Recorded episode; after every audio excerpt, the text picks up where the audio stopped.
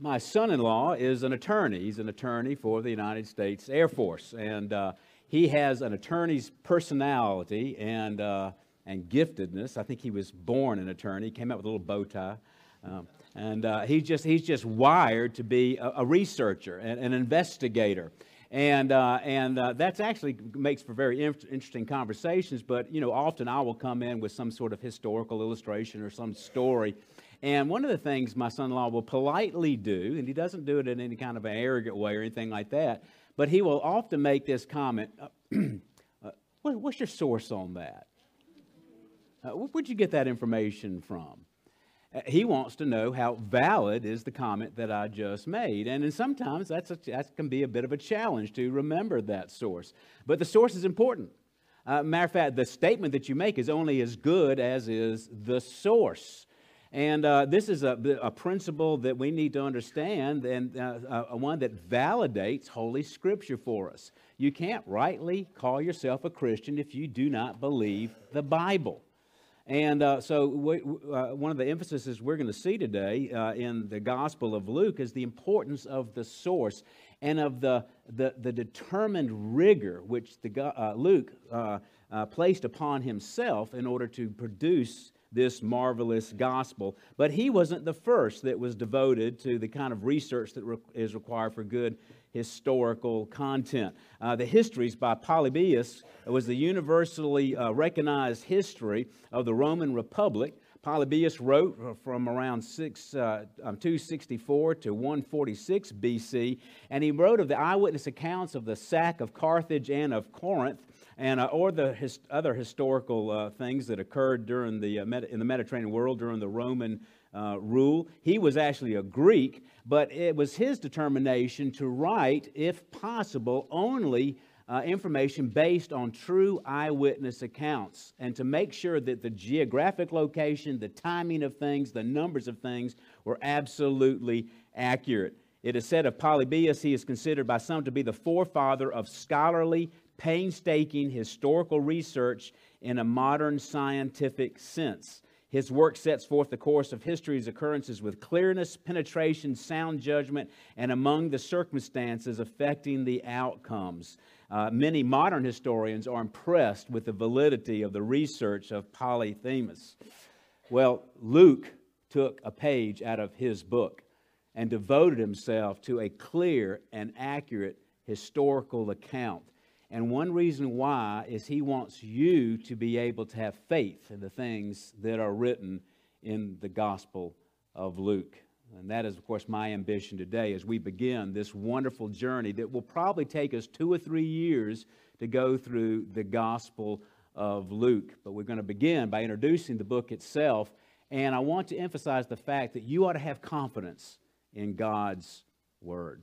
Let's go to the Lord in prayer. Father, we do turn to you and we thank you for the gift of Holy Scripture. Lord, while nature shouts of your joy, it does not tell us that Jesus Christ died for our sins. We need your word for that. And we thank you, God, for working through faithful prophets and apostles in all the generations in the past that bring us this word. And we thank you, God, that if you preserved it, so many probably so many people have tried to destroy it, and yet we have it here intact and even in our own language, and we adore it. Lord, if you were to take our health away from us, our family away from us, everything that we love away from us, please do so, but never take your word away from us. For it is life, it is peace. I pray, God, that you would bolster our confidence in your holy word today and our love for you as a result. In Christ's name, amen. All right, please turn to Luke, the Gospel of Luke, and we're looking, of course, in chapter 1, and we're just going to look at the opening section here, verses 1 through 4. I'm using the uh, English Standard Version of the Bible. God says, Luke writes, Insomuch as I have undertaken to compile a narrative of the things that have been accomplished among us just as those who were from the beginning were eyewitnesses and ministers of the word have delivered them to us. It seemed good to me also, having followed all things closely for some time past, to write an orderly account for you, most excellent Theophilus, that you may have certainty concerning the things that you have been taught. So that's my desire is that you will have certainty concerning the things that you've been taught, as Peter tells us in 2 Peter uh, 1.10, that you may make your calling and election sure. And as we look at this uh, text, I'm going to actually use partly uh, Philip Ryken's outline here. You're going to see that Luke wrote an historically accurate, verse 1, carefully researched, verses 2 through 3a, and well organized, 3b, account of the life of Jesus. And I would add a fourth point, a life changing account of the life of Jesus. You might find your home group help inserts from benefit to follow along with me as we go through this text. But first of all, it's historically accurate. Now, one of the interesting things about Luke is this, this first four verses are actually one sentence, but he writes it in the classical Greek, the Greek of scholarship. The rest of the book is written in Koine Greek, just like the rest of the New Testament, but he begins here with a scholarly approach here, and he's introducing this, uh, this book in this one long sentence, in a sense, as, as, a, as a Greek literary classic would be introduced, uh, as so many of the, the, the classics of uh, the Greeks uh, were written. Herodotus wrote in the, this kind of manner. Uh, Thucydides, uh, as already mentioned, and then Josephus all started off like this. But you can kind of tell that without even me telling you that, because it starts off with in so much. Have you ever started a conversation with in so much? And that's, that is scholarly language, isn't it? In so much. So he begins here with in and then, and then he goes on to explain, kind of by way of introduction, what it is that he's doing. Now it's interesting, Glenn, uh, Luke, uh, Luke was a scholar, and he had read many of the ancient accounts of histories before. Uh, we even have a, uh, an account uh, uh, of the, of the opening of the Peloponnesian Wars by Thucydides uh, that says this, and, and, it, and it sounds very much like what uh, Luke is saying here. But as to the facts of the occurrences of the war, I have thought it my duty to give them, not as, as ascertained from any chance informant, nor as seemed to be probable, but only after investigating with the greatest possible accuracy each detail. In the case of both the events in which I myself participated and those regarding which I got my information from others, and to endeavor to discover these facts was a laborious task, laborious indeed. I mean, Luke probably spent years interviewing people, years talking to some of the people that actually saw and heard the words of Jesus, that spent time with him, that saw him die on the cross, saw him raised, saw him ascend, and that was given the Great Commission at the end of his ministry. So he goes back to these original sources. He has undertaken to compile a narrative. Now, uh, many people have done this before. Luke probably had the Gospel of Matthew and the Gospel of Mark and, and you can tell that because his is a synoptic gospel. They're very similar, those three gospels together. John is a little bit different, written uh, somewhat later. But he probably had those accounts. He probably also knew Mark. He traveled with Mark. We know that according to the book of Acts. And he probably also knew Matthew because he probably spent time with Paul there as he was imprisoned in, uh, in Judea during that time. And he's, but he makes a comment here that many people have written accounts, and some of those are just lost to us. The Holy Spirit did not choose to inspire the ones that were lost to us. He chose to inspire the ones that we have and are given to us uh, in our modern Bible. And we're blessed to have four different gospel accounts that are parallel and complement each other, but also give a different perspective based on the author's experience and who he talked to and this kind of thing. But Luke is pretty amazing. I mean, it's the longest book in the New Testament. It's the longest of the four Gospels. And taken with the book of Acts, the, uh, the, the book that comes after uh, the Gospel of Luke, uh, he accounts for about a fourth of the New Testament. So he talks about all these things that were accomplished among us. All of the, what, a, what an understatement that is, right? All these things that were accomplished among us. The birth of Jesus, the ministry of Jesus, the healings of Jesus, the teachings of Jesus, the walking of the water of Jesus, the feeding of the 5,000, the death of Jesus, the resurrection of Jesus. All these things are kind of grouped together in that in his introduction. And then he says these were carefully researched in verses 2 through uh, uh, 3a. says, just as those from the beginning were eyewitnesses, uh, he himself was not an eyewitness. And he recognizes that, and he's basically stating that. I was not an eyewitness of these things, but I interviewed the eyewitnesses and listened to their accounts and then checked them once with, uh, with each other in many ways. So his eyewitnesses that he's talked to were probably Peter, probably John, probably knew a lot of those apostles himself here. Uh, and again, he, he had the accounts of Mark, uh, and, uh, and he probably knew some of the other 12 as, as well. Uh, and he said, and he calls them ministers of the word that were delivered to us. Luke became converted under the ministry of perhaps some of these apostles. He wasn't one of the original. He wasn't uh, there. He may not have even been in Judea. Luke is a Greek. He's got a Greek uh, first name, and, he's, uh, and he writes in the classical style to begin with.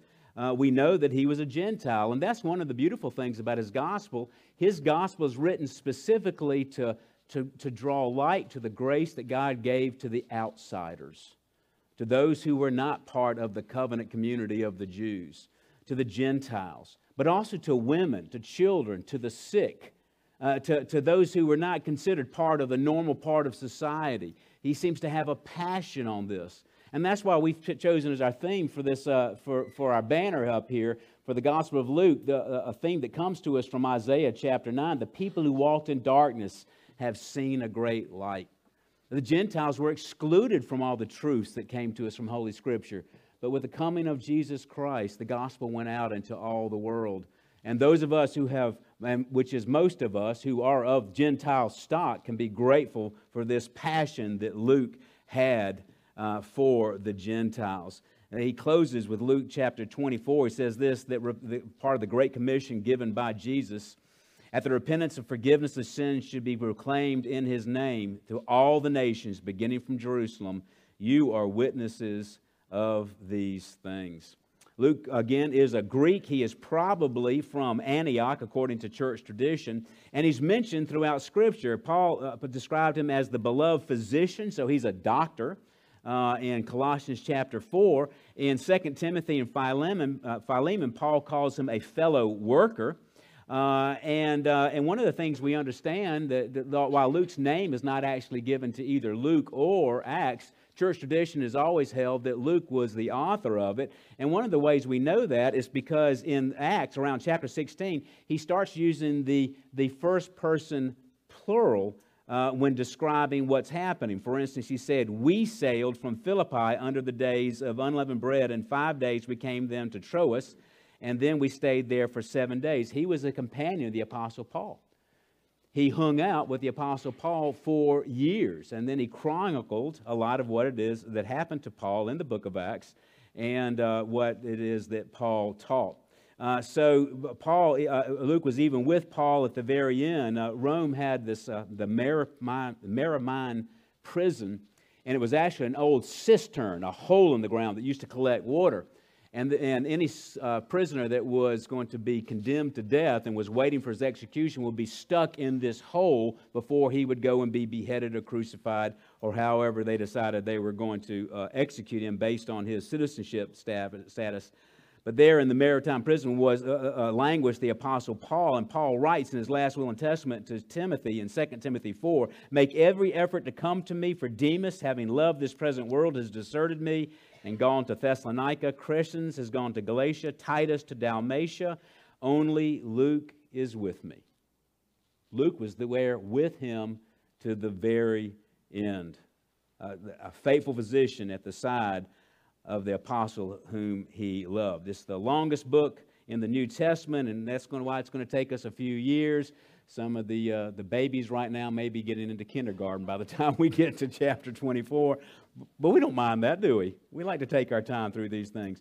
But he says here, having followed all things closely for some time together, he had a physician's gift of observation, of investigation, of diagnosis, and he completed painstaking research. And, and one of the things I want to remind you of constantly is if there is a virtue that is revered in Christianity, it is truth, and it is truth telling someone doesn't go out uh, uh, that is committed to the gospel of Jesus Christ and truth telling and write a bunch of fables.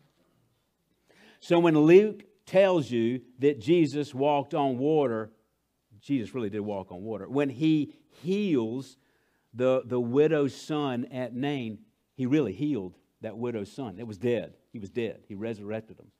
Uh, when he feeds the 5,000, he really did produce all of that food. When he died for your sins, he really did die for your sins. When he rose from the dead, he really did rise from the dead. And now he's ascended and is sitting at the right hand of God the Father. Folks, that is historical truth. And you can, you can base the hope of eternal salvation in those truths. We need to have confidence in Luke, in the power of the Holy Spirit that inspired him to write these things. It's also well organized. He says to write an orderly account for you. He was very careful about this. And you see this throughout uh, the gospel. And notice then when he's about to get into the, the, the, the, uh, birth narrative, and we've timed the teaching of Luke by God's grace to, to bring us up into Advent season. But in Luke 2, he says here that, that talking about the, um, the registration that occurred, this was the first registration when Quirinius was governor of Syria. He took the events of Scripture and, and, he, and, he, and he put them and he associated them with actual political events and people who were ruling at the time so that you could go back and you could understand that these principles are truth. You know, for, for decades, people, people said, oh, we don't know that Pontius Pilate ever actually ruled over Judea. Well, it's interesting, and some of us have actually seen there's a giant, in Caesarea, there's a giant rock that talks about Pontius Pilate, prefect of Judea. You know, archaeological discoveries consistently affirm what Luke and others have written to us. And he writes this to most excellent Theophilus. The name Theophilus means lover of God or beloved of God. That needs to be the name of the next baby born in our church. We can call him Theo if you want, but Theophilus. And he calls him most excellent. Some people think he's just writing in general to the church. He is writing probably specifically to a man named Theophilus, but it was meant to be read generally because he calls him most excellent. That suggests he's a, he's a, a Roman official. That same title was used of uh, Felix in Acts chapter 23, who was a Roman official.